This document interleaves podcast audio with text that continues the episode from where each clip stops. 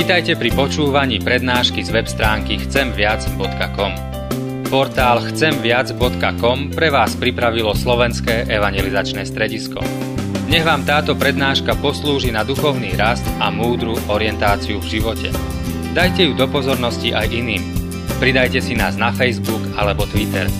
Chcemviac.com Viac ako dáva tento svet.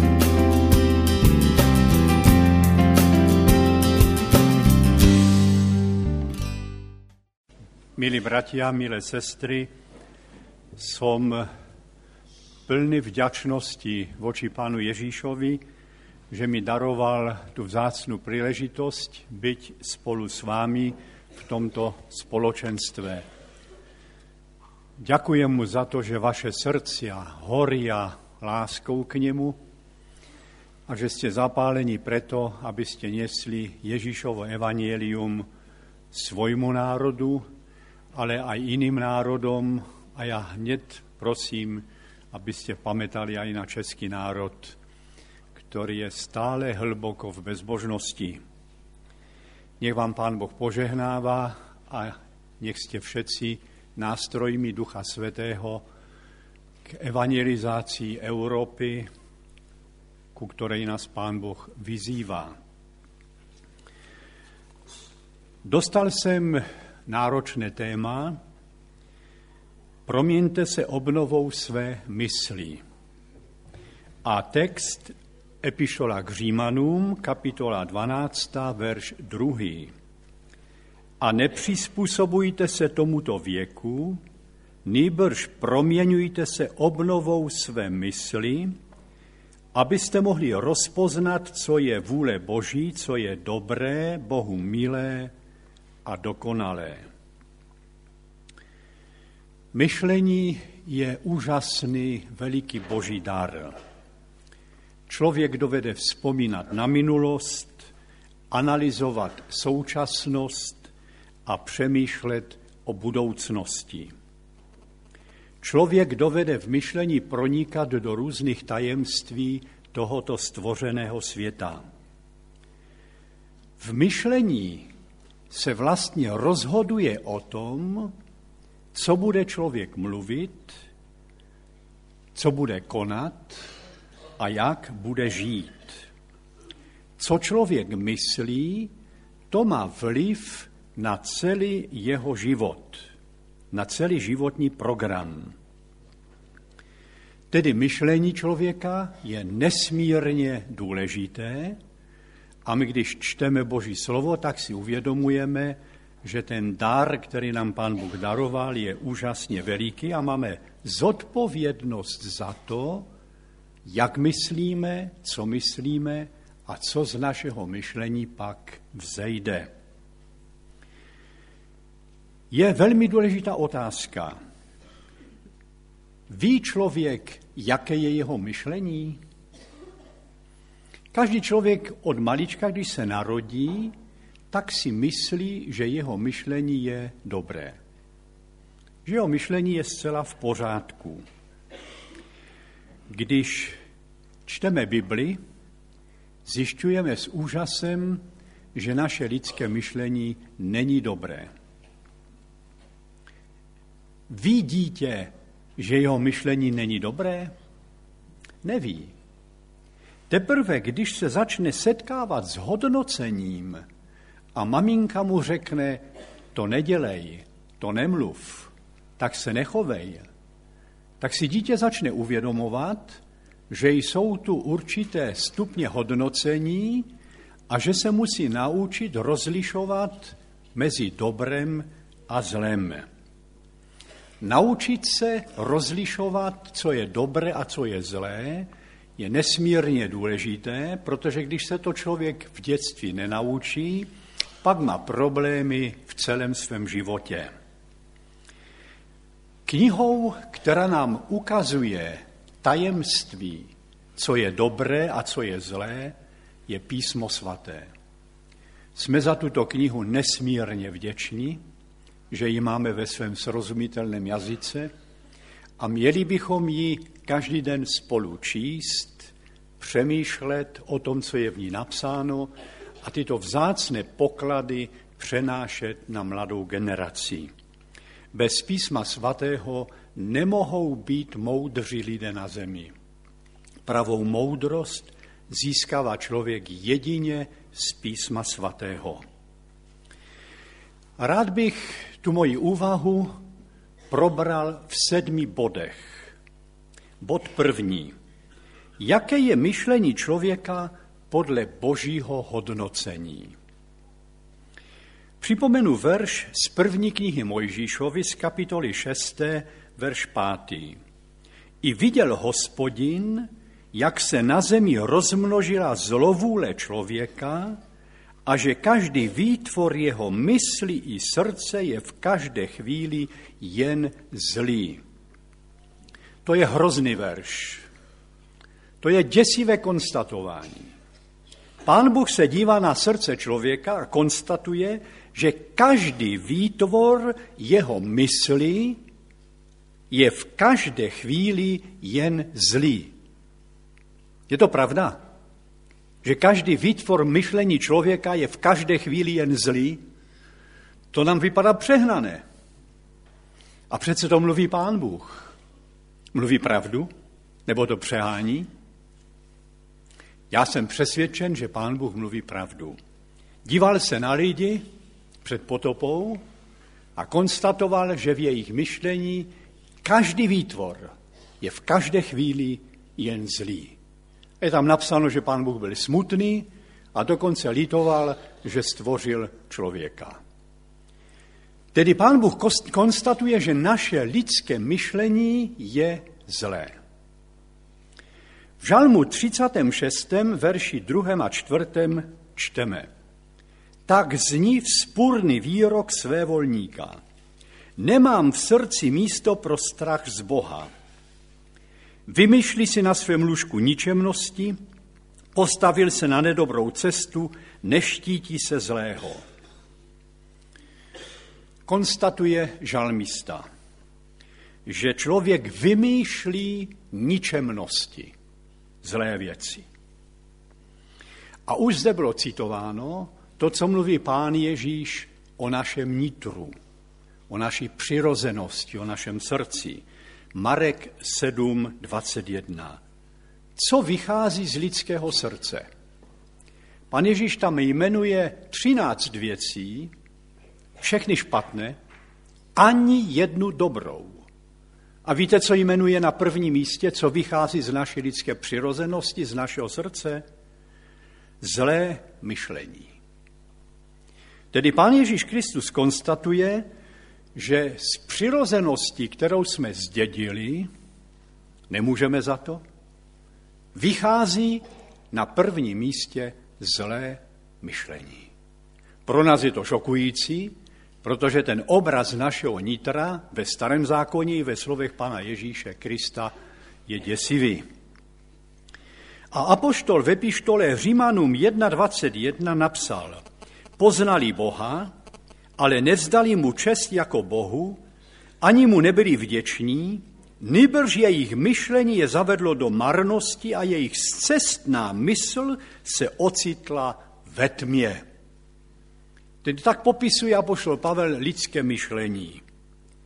Je to myšlení do marnosti, cestné myšlení a člověka vede do tmy. Mohl bych ještě citovat mnohé verše biblické, které mluví o tom, že lidské myšlení je špatné. Všichni lidé, kteří se rodí na svět, se rodí s myšlením, které je odcizeno Bohu a je vůči Bohu nepřátelské. Od Boha utíká. Pavel píše v Kolosenským 1.21. I vás, kteří jste dříve byli odcizeni a nepřátelští Bohu svým myšlením i svými skutky, pán Bůh oslovil. Tedy člověk je od přirozenosti, od narození nepřátelský k Bohu svými myšlenkami, svým myšlením. Je to pravda? Jak když jsem to studoval, tak jsem si řekl, ten obraz našeho myšlení je definitivně negativní, je pravdivý. Když se díváme na národy Evropy, které měly boží slovo po celá staletí a teď se od Pána Boha odvracejí, tak tuto pravdu potvrzují. Je to nesmírně smutné. Myšlení člověka je zlé, Bohu nepřátelské a od Boha utíká. Tak se s tím rodíme na svět. Mám malého vnuka, který má něco přes tři roky. Teď tento týden jsme měli s ním rozhovor a s maminkou, byl mamince neposlušný, tak jsem mu řekl, tak se mamince omluv a řekni, maminko, promiň. Víte, co to dalo práce, než řekl promiň? Já mu říkám, ty víš, co máš mluvit? A vím. Tak je to těžké malému dítěti říct milované mamince, promiň, odpust mi. Byl jsem neposlušný. Vidím, že v těch dětech skutečně je zlé myšlení. Mluvit umím velice mnoho, ale říct promiň je nesmírně těžké. Ptám se, je to těžké říct promiň? Je to těžké. Všichni to známe. Tedy zdědili jsme myšlení, které je zlé, sobecké, svévolné, Bohu odporné a máme s tím všichni problém v sobě a máme s tím problém i ve svých dětech. Je to skutečnost. Bible mluví pravdu. Bod druhý. Pán Bůh vede člověka k sebepoznání a k pokání. Ve své milosti nám Pán Bůh daroval svědomí, aby bylo vnitřním signalizačním zařízením, které člověka upozorňuje na to, co je dobré a na to, co je zlé. Apoštol Pavel k Římanům 2.15 napsal, co zákon požaduje, mají napsáno ve svém srdci, jak dosvědčuje jejich svědomí, poněvadž jejich myšlenky je jednou obvinují a jednou hájí. Svědomí je úžasným božím darem. Kdybychom neměli svědomí, tak bychom byli na tom velmi špatně. A svědomí se právě ozývá v našem myšlení, v naší duši, v našem nitru. Signalizuje nám, to si udělala špatně, to je dobré. Díky Bohu za svědomí, za ten úžasný dar. Ale pan Bůh nám dal ještě víc. Pan Bůh nám dal boží zákon skrze Mojžíše, aby člověku sloužil jako rentgen lidské duše. Římanům 3.20 je napsáno, neboť ze zákona pochází poznání hříchu. Tedy pán Bůh nám dal zákon proto, aby nám sloužil jako rentgen, prosvítil naše myšlení, naši bytost, naši duši a ukázal nám jako na snímku, jak to v nás duchovně vypadá. Ten zákon je rentgenem, je úžasným božím darem. Ale hřích bych nepoznal, kdyby nebylo zákona, říká apoštol. A my víme, že ve pištole k Židům je napsáno, že boží slovo je živé, mocné, že nás proniká a že je dokonce ostřejší než jakýkoliv dvousečný meč. Proniká až na rozhraní duše a ducha, kosti a morku a rozsuzuje touhy a myšlenky srdce. Tedy Pán Bůh nám daroval dva veliké dary. Svědomí, ale to dovedeme utišit, zahlušit. A daroval nám zákon jako rentgen, který prosvítí naši duši, prosvítí naše nitro a ukazuje nám, jak špinavé jsou naše myšlenky, jak zle jsou naše pocity, jak špatná jsou naše rozhodnutí. Pán Bůh prosvítí naše nitro a ukazuje nám, jak vypadáme před Boží tváří. Díky Panu Bohu za ten úžasný rentgen. Lékaři vědí, jaký má úžasný význam. Bez rentgenu bychom nepoznali vnitřní nemoci. A bez rentgenu božího zákona bychom nepoznali svoji skaženou přirozenost. Chvála Bohu za to. V Biblii se nachází řecké slovo metanoa. Metanoeo, to je řecké slovo, které znamená činit pokání. Sebepoznání nás vede k tomu, abychom činili pořádek ze sebou a tedy činili pokání. To znamená, uvědomili si svoji skaženost, přicházeli před Boží tvář v upřímnosti a prosili o Boží slitování. Pokání je úžasným darem. Člověk by nebyl schopen činit pokání sám, kdyby mu k tomu nepomáhal Duch Svatý skrze Boží slovo a skrze to, že člověka k pokání přivede. To úžasný dar, že mi Pán Bůh ukáže, jak jsem skažený a že v té zkáze nemusím zůstat, že s tou skažeností, kterou jsem zdědil a kterou mám v sobě, mohu přijít k Bohu, prosit o milost a prosit o Boží slitování, o Boží pomoc. To je úžasný dar. Tedy modlíme se, aby Pán Bůh daroval vždycky pokání nám, ale také našim dětem, našim rodinám, všem lidem, církvím i národům. Bez pokání není nového života. Tedy metanoeo, změna myšlení. Že změním své myšlení, uvědomuji si svoji sobeckost, svoji píchu, svoji namyšlenost, svoji své voli, uvědomuji si skaženost, kterou jsem zdědil a svoji bezradnost. A pán Bůh mě vede k tomu, abych to všechno přinesl před jeho tvář a řekl mu, Bože, smiluj se nade mnou, ať mě duch tvůj svatý vede k proměně.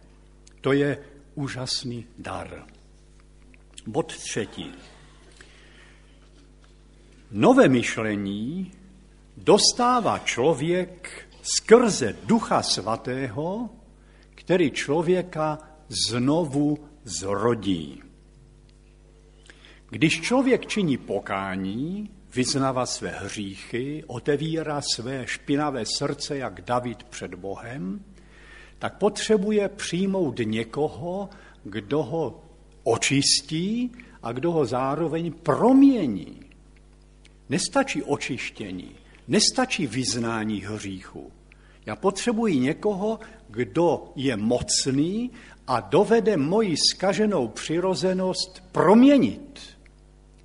A tu moji skaženou přirozenost, kterou jsem zdědil, dovede proměnit jedině Ježíš Kristus. Proto potřebuji přijmout Krista, aby on začal ve mně působit, ve mně pracovat a moji bytost, moji skaženou přirozenost proměňoval. Učinil země nového člověka, nové stvoření. Tedy začíná to pokáním a pak přijetím Krista jako mocného pána proměňujícího nitro člověka, myšlení člověka, cítění člověka, rozhodování člověka. Pán Bůh to slíbil. Slíbil změnu naší bytosti a slíbil změnu našeho myšlení. Ve epištole k Židům v kapitole 8 a v 10. verši a v 10. kapitole 16. verši čteme nádhernou myšlenku. Dám své zákony do jejich myslí a napíšu jim je na srdce. Pán Bůh slibuje už ve starém zákoně, že své zákony vloží do našeho srdce a že nám je napíše do našeho myšlení, aby naše myšlení bylo jiné. To je úžasný slib. A apoštol Pavel v epištole Korinským napsal tato slova. Uvádíme do poddanství každou mysl, aby byla poslušná Krista. A poštol Pavel dochází dál a říká, že to nové myšlení nastává, když se Kristus ujme vlády v srdci člověka. Když Kristu dovolíme, aby ovládl naše myšlenky. A naše myšlenky podřídíme pánu, pak v nás nastává nová bytost, nastává nový život. Apoštol Petr k tomu dodává, když tedy Kristus podstoupil tělesné utrpení, i vy se vyzbrojíte jeho smyšlením. To znamená, my máme od Ježíše Krista, kterého přijímáme jako pána, se naučit myslet jeho způsobem. Myslet tak, jako myslel Kristus. No ale jak to dosáhnout? To je tak jednoduché. Naučit se myslet, jako myslel pán Ježíš. Bratři a sestry, to je právě ten zázrak. Když člověk přijímá v pokání Ježíše Krista, působí v něm duch svatý, který v člověku zrodí, zrodí zázrakem novou přirozenost. Najednou se v člověku stane něco božského, božím zásahem a v člověku nastává něco nového, co předtím neměl. Je to nová přirozenost. Takto mluví apoštol Petr. Vnitru člověka se rodí něco božího. Božská přirozenost. Jsme účastní božské přirozenosti. Tak to napsal Petr v druhé epištole eh, v první kapitole čtvrtém verši. Bratři a sestry, apoštol Pavel používá slovo, že když člověk přijíma Krista, takže je spolu s Kristem ukřižován. Četli jste to v jeho epištolách. Jsem ukřižován spolu s Kristem. Ale my si uvědomujeme, že když jsme spolu s Kristem, tedy naše stará přirozenost je spolu s Kristem ukřižována, ta přirozenost je stále živá. Neumřela ještě. A proto v Bibli čteme výzvy, abychom tu starou přirozenost, která je s Kristem ukřižována, umrtvovali každý den. To znamená, něco nového se v nás stalo, něco nového se v nás narodilo, něco nového se projevuje v našem myšlení, protože je v nás veliká touha myslet tak, jako myslí Kristus, ale zároveň zůstává v nás ještě stará přirozenost která, když jsme Krista přijali, je sice s Kristem na kříži, ukřižována, ale pořád ještě žije. Co se tedy děje v člověku? Člověk, který přijal Ježíše Krista, a to je bod čtvrtý, konstatuje, že v jeho nitru nastává boj. Nastává zápas staré přirozenosti s novou přirozeností. Stará přirozenost, se kterou jsme se narodili, se chce stále prosazovat. Nová přirozenost, která je v nás z Ducha Svatého, chce růst a chce ovládat naše myšlení, naše nitro. A teď nastává zápas. Proto se v křesťanství mluví o boji. A ten boj duchovní je především vnitru člověka, v myšlení, Stará přirozenost se chce prosazovat a nová přirozenost z Boha chce růst. A teď je zápas v nás. Někteří nevěřící lidé nám vytýkají, že být bezbožným člověkem je jednodušší, protože bezbožný člověk nemá v sobě zápas. On koná to, k čemu ho vede stará přirozenost. Když to my křesťané máme v sobě zápas tvrdý boj. Staré přirozenosti s novou a nové přirozenosti se starou. Tedy máme v sobě jakousi frontu, kde zápasí to staré s novým. Je to pravda, bratři a sestry? A my to přijímáme, ale přijímáme s velikou vděčností. Bez toho vnitřního zápasu by nebylo nového života a nebylo by pro nás žádné naděje. Apoštol Pavel napsal, proto umrtvujte své pozemské sklony. Vědomě, pracujte na tom, aby to staré, co jste zdědili, bylo, zdědili, bylo umrtveno. Pak napsal Římanům 6.6. Víme přece, že starý člověk v nás byl spolu s ním ukřižován, aby tělo ovládané hříchem bylo zbaveno mocí a my už hříchu neotročili. Přímo nás vyzývá, abychom to staré umrtvovali v sobě. Bratři a sestry, je to těžký zápas. Ten těžký zápas v sobě měl apoštol Pavel. Když napsal slova, která jsou teda zvláštní. 1. Korinským 9.27. Ranami nutím své tělo ke kázní, abych snad, když kážu jiným, sám neselhal. Ranami nutím své tělo ke kázni, aby neselhal a nesklamal lidi, kterým zvěstují evangelium. Tedy Pavel zde vyznává zcela otevřeně, že ten zápas v sobě vede. Znáte ten vnitřní boj? Staré přirozenosti s novou? Všichni ho známe. Jednomu Černochovi položil misionář otázku. To byl Černoch, který přijal Krista a žil novým životem jako křesťan. Jaký je rozdíl mezi životem, když jsi byl pohanem, a nyní, když jsi křesťanem? Jak to hodnotíš, ten rozdíl?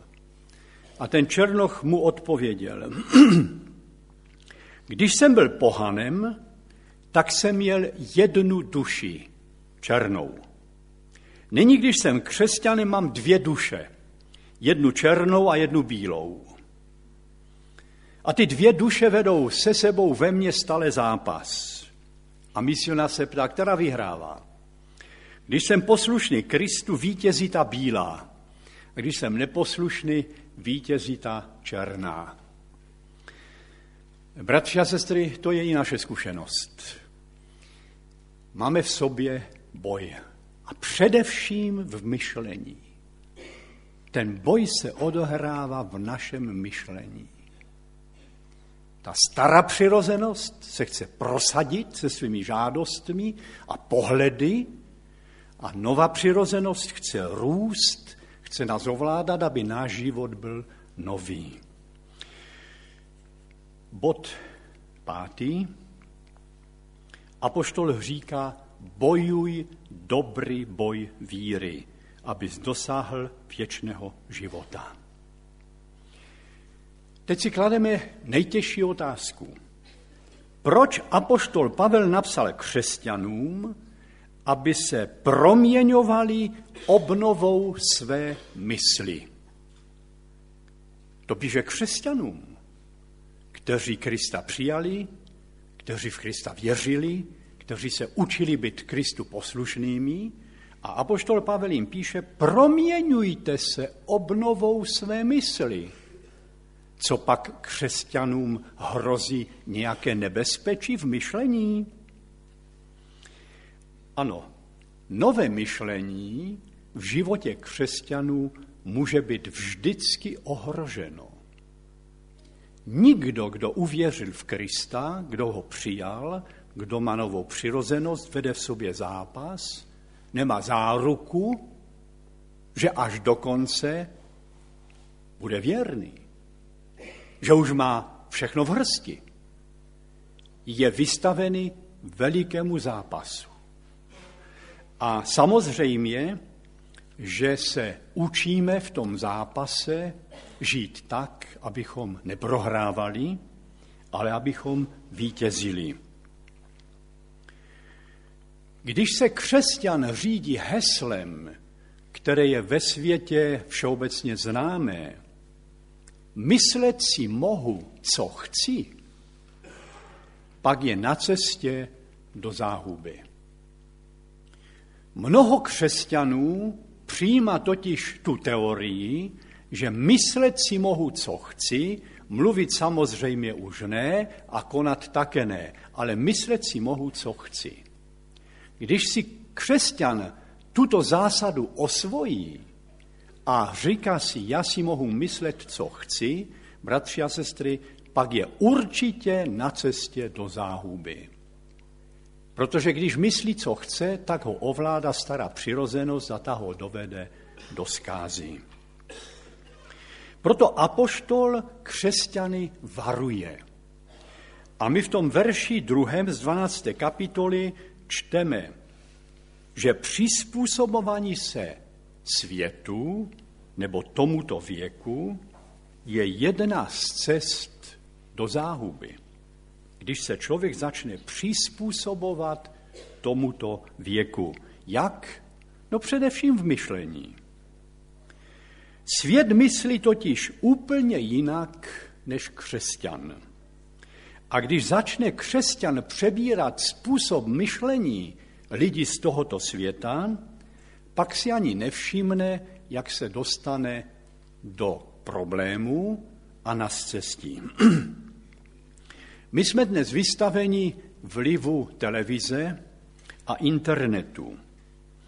Bratři a sestry, všechno, co vidíme, všechno, co slyšíme, se ukládá v naší paměti. A to, co máme uloženo v paměti, má vliv na naše myšlení i na naše rozhodování. Lidé, kteří viděli zlé scénky, plné svodů, a mají je v paměti, i když jim nepodlehli. Mají ty scénky, ty svody v sobě a v nějaké chvíli života se jim připomenou a mohou mít nesmírně silný negativní vliv na jejich myšlení a rozhodování. To, co člověk špatného vidí a slyší, má zapsáno v sobě. A ono to má na člověka nesmírně veliký vliv. Je dnes smutnou skutečností, že i věřící lidé pod vlivem televizních programů a pod vlivem internetových programů se dostávají v myšlení úplně na cestí. Propadnou závislosti a ovládá je světský způsob myšlení. Dokonce se to stává věřícím lidem, že propadají všelijakým programům, na které se dívají do noci, i pornografickým, a dokonce jsou mezi nimi i kazatelé, kteří propadnou pornografii, v noci si ji prohlížejí, když manželka jde spát, tak si ji prohlížejí a je to děsivé. Dějí se pod vlivem světského zlého myšlení veliké špatné věci v duších křesťanů. Bratři a sestry, proto apoštol mluví tak důrazná slova, nepřizpůsobujte se tomuto věku, protože když se začnete přizpůsobovat v myšlení, co nikdo nevidí, a ty si myslíš, nikdo to neví, jenom já, tak mě to nemůže odvést od Boha do skázy. Může.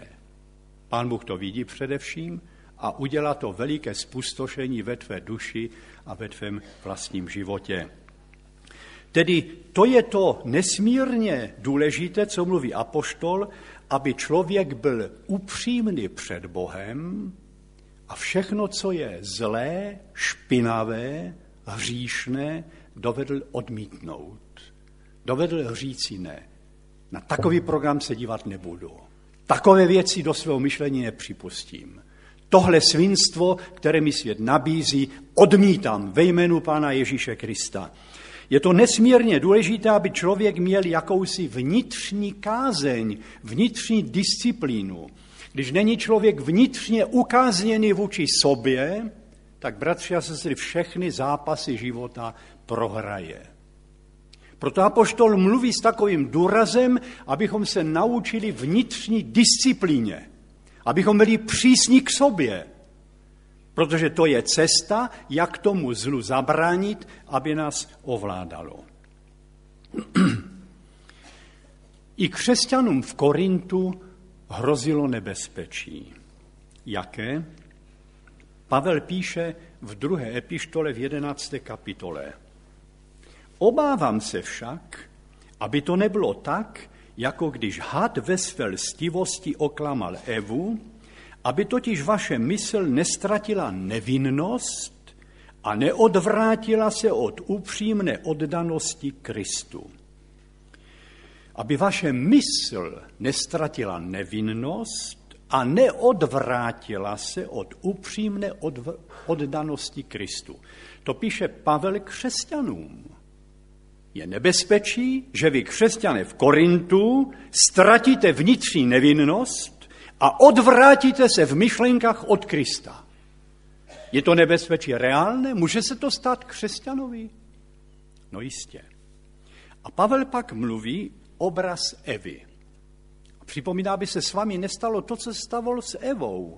Že Eva byla ženou, která žila s Bohem v nejdůvěrnějším společenství. Jak to, že tak kvalitní žena, tak svatá žena, která žila s Bohem, najednou podlehla pokušení. A Adam s ní. Co se tam vlastně stalo? Když se podíváme do první knihy Mojžíšovi, zjišťujeme, že Satan řekl jenom tři věty. To pokušení bylo z lidského hlediska velmi jednoduché. Tři věty řekl jenom. Ale těmito třemi větami zbožnou svatou ženu svedl do zkázy. Co bylo obsahem první věty? V první větě překroutil Boží slovo. Je to pravda, že vám pán Bůh zakázal jíst ze všech stromů? No to nebyla pravda. Překroucení Božího slova. V druhé větě, když mu Eva odpověděla, to není pravda, jenom z jednoho stromu nesmíme, protože bychom umřeli, tak Satan říká, neumřete. To znamená, to, co mluví Bůh, není pravda. To, co mluví Bůh, to neplatí. To, co já mluvím, to je pravda. Představte si, má odvahu Boží slovo klasifikovat jako lež. A třetí větu, kterou řekl, nabídka. Bůh vám zakázal, já vám dovoluji, jen si vezměte, jak je to nádherné, jak je to lákavé, jen berte. Tři věty a přivedli ji do záhuby. Bratři a sestry, to dělá Satan celé věky. Překrucuje Boží slovo, o Božím slovu tvrdí, že není pravdivé, že mu nemůžeme důvěřovat a dává lákavé nabídky. A zbožní lidé, jako Eva, nabídky přijímají a padají do záhuby. A apoštol Pavel říká, to se může stát i vám křesťanům v Korintu ale i vám na Slovensku, i nám v České republice, všude ve světě. Protože Satan tyto tři svody realizuje stále v celých dějinách. Abychom překroutili Boží slovo, abychom mu nevěřili, nedůvěřovali, abychom přijímali lakavé nabídky, které on dává člověku na této zemi. Je to šokující, ale je to pravdivé. Máme v Biblii takový příklad. Ananiáš a Safíra, manželský pár, kvalitní lidé, hluboce věřící lidé. Představte si, že se dokonce rozhodli, že budou finančně podporovat zbor v Jeruzalémě. Prodali své pole. To nebyl celý jejich majetek, ale kus svého majetku prodali a chtěli věnovat peníze na boží dílo. Tedy skvělí boží lidé. Kež by takových bylo co nejvíce, kteří jsou ochotní ze svého majetku věnovat na rozvoj božího díla finanční prostředky. Ale když měli finance v rukou, tak jim Satan daroval jednu myšlenku. Měli byste myslet na zadní kolečka. A všechny ty peníze byste tam neměli nosit. Nechejte si něco doma. Na tom by nebylo nic špatného. Ale Satan jim dal myšlenku. Ve sboru řekněte, že přinášíte všechno. A oni tomu pokušení podlehli, aby měli obdiv, že dávají všechno, co získali, tak kvůli tomu obdivu, kvůli té lakavé nabídce, se domluvili na lži. Půjdou do sboru a řeknou, že přinášejí všechno, co za pole získali. A skončili tragicky. Bratři a sestry, jak Satan dovede lstivě přicházet do lidského myšlení a křesťana svést a přivést do záhuby. To je pro nás výstraha. To byli kvalitní křesťané. A přece skončili tragicky. To je i pro nás varování Boží, abychom hlídali své myšlení. A když nám Satan dává nějaké myšlenky, abychom byli přísní k sobě, abychom dovedli to zlo skutečně v Boží moci odmítnout. Jinak i nás zbožné lidi může svést. Kolik je dnes případů, kdy věřící člověk se na pracovišti zahledí do cizí ženy. Krásná žena, najednou zjistí, že v srdci má jakousi náklonnost k té cizí ženě, začne o ní stále víc přemýšlet, místo toho, aby udělal radikální pořádek ve svém srdci se sebou, tak tomu pokušení dává prostor a nakonec ho to pokušení zničí. Kolik je dnes křesťanů, kteří skutečně padají do záhuby a jejich manželství se rozsýpává, protože na lákavé nabídky satanovi odpovídají kladně. Bratři a sestry, jsme vystaveni nesmírně velikému útoku zla a nebudeme-li přísní k sobě, na své myšlení, nebudeme-li upřímní ve svém myšlení před Bohem, tak nás může Satan zničit, protože on je skutečně lstivým, nesmírně silným nepřítelem. Křesťané ve Fezu byli také v nebezpečí. Apoštol Pavel jim napsal, nežijte tak, jako žijí pohané, mají zatemnělou mysl a odcizili se božímu životu pro svou nevědomost a zatvrzelé srdce. Zatemněla mysl. Co to je zatemnělá mysl, bratři a sestry? Může mít křesťan zatemnělou mysl? Samozřejmě. Kdy?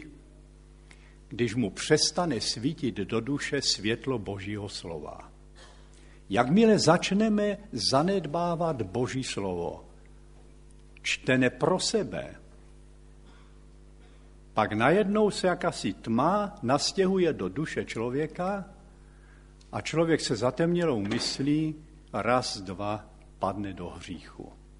Jak je důležité, abychom si každý den otevřeli Bibli, a přijímali pro sebe, pane, co mluvíš ke mně, mluv ke mně, chci ti naslouchat, chci plnit tvou vůli, zjevuj mi ji.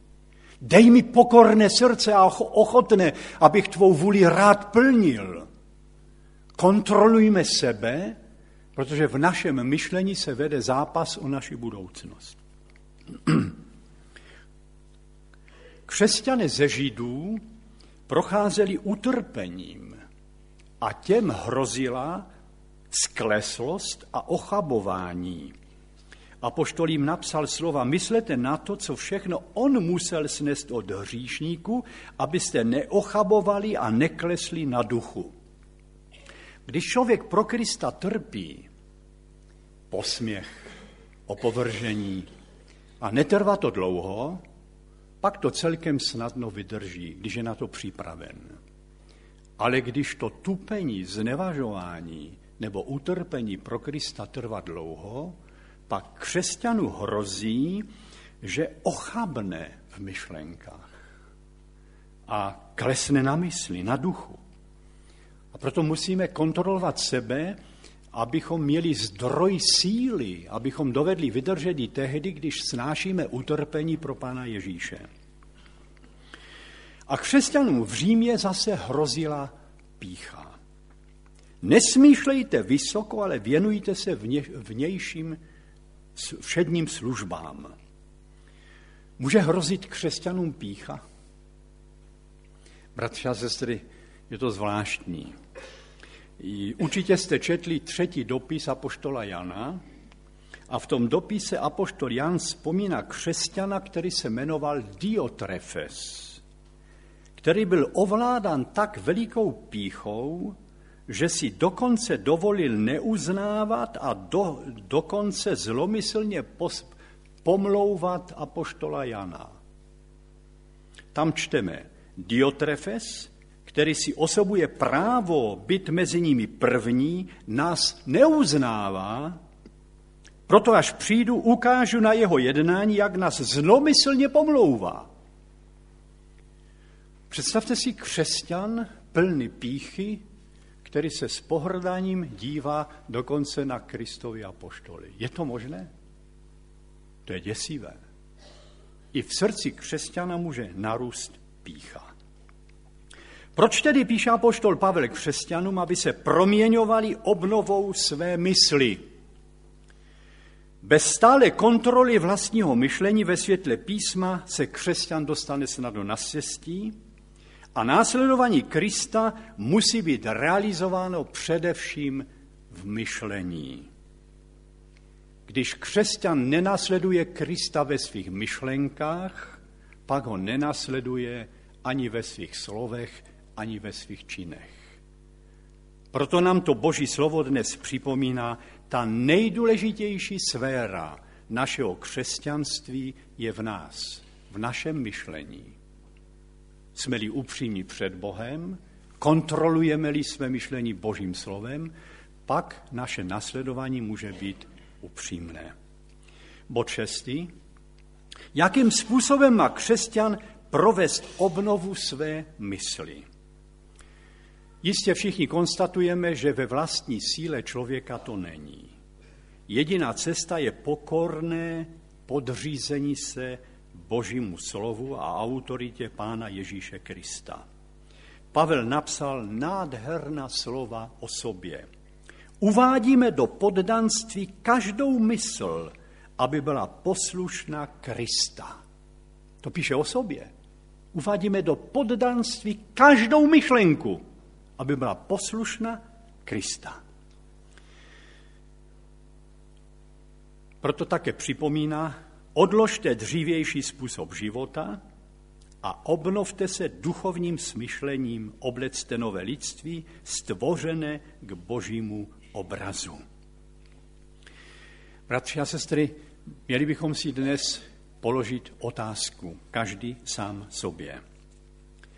Dávám každý den prostor Pánu Bohu ve své duši pod vlivem jeho slova, aby osvítil mé myšlení a ukázal mi, v čem je mé myšlení špatné, sobecké, zlé a v čem je to myšlení třeba opravit a Kristu podřídit.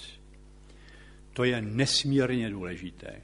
Když se to naučíme, podřizovat své myšlenky a kontrolovat své myšlenky Božím slovem, podřizovat je Kristu, pak náš život bude vítězný.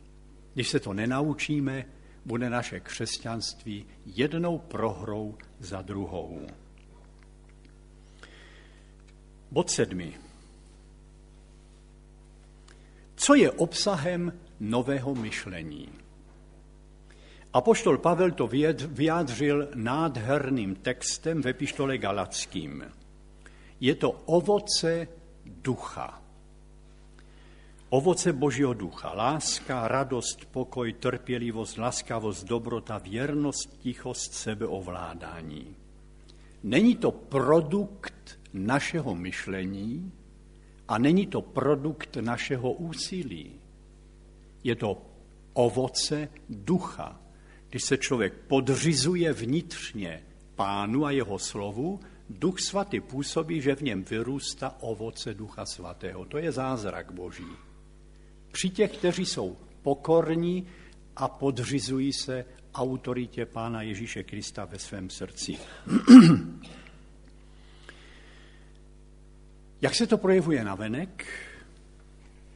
Na venek se to projevuje tím, že člověk má nový vztah k Bohu.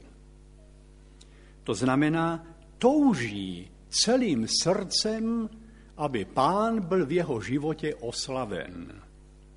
Tak, jak to nádherně řekl apoštol Pavel, že touží potom, aby Kristus byl oslaven jeho životem. Projevuje se to navenek také novým vztahem k sobě. Nové myšlení se projevuje tím, že člověk má nový vztah k sobě. Všechno, čím jsem, co mám, mám z boží milosti. Já jsem jenom trochu prachu, nic víc. Ale to, co mám a čím jsem, jsem jenom z boží milosti. Díky Bohu jsem tím, čím jsem. To je úžasný dar boží milosti. Má člověk nový vztah k blížním. Chce milovat své bližní jako Kristus. Pamatuje na slova, cokoliv děláte, dělejte upřímně, jako by to nebylo lidem, ale pánu. Úžasná věta. Když sloužíš druhému člověku, pomysli si, že v tom druhém člověku je pán Ježíš a že tím sloužíš pánu Ježíš. Tak říká poštol. Tak se dívej na druhé lidi, kterým sloužíš a se kterými se setkáváš.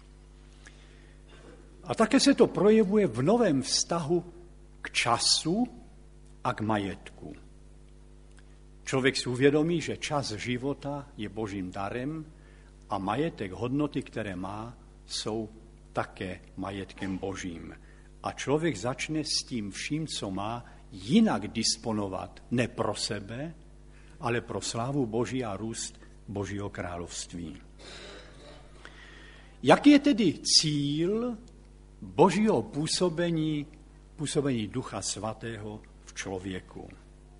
Cílem je, abychom mysleli tak, jako Kristus. Pavel napsal, my však mysl Kristovu máme. Nádherná slova. Pavel hodnotí sám sebe a říká, já mám Kristovo myšlení. Myslím tak jako Kristus. On pracuje nade mnou, já sám sebe jemu podřizuji, udržuji se v kázni, ať se jeho myšlení realizuje v mém životě. Bratři a sestry, chci vám ze srdce přát, aby to bylo vyznání všech nás.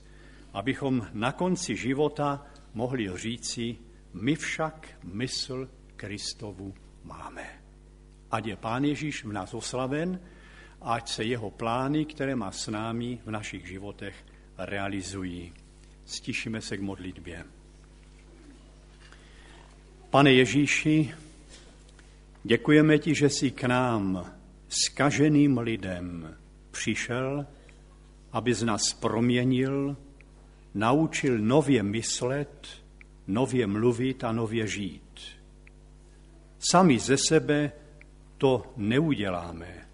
Je to jen tvoje moc, která to může v nás uskutečnit. A my tě pokorně prosíme, abys nám dal ochotu se ti podřizovat, tvé slovo přijímat s plnou vážností, být vůči sobě přísní a ukáznění a vnitřně se ti ve všem poddávat, aby se zoslavil a i skrze nás šířil slávu svého jména v tomto světě. Amen. Bye.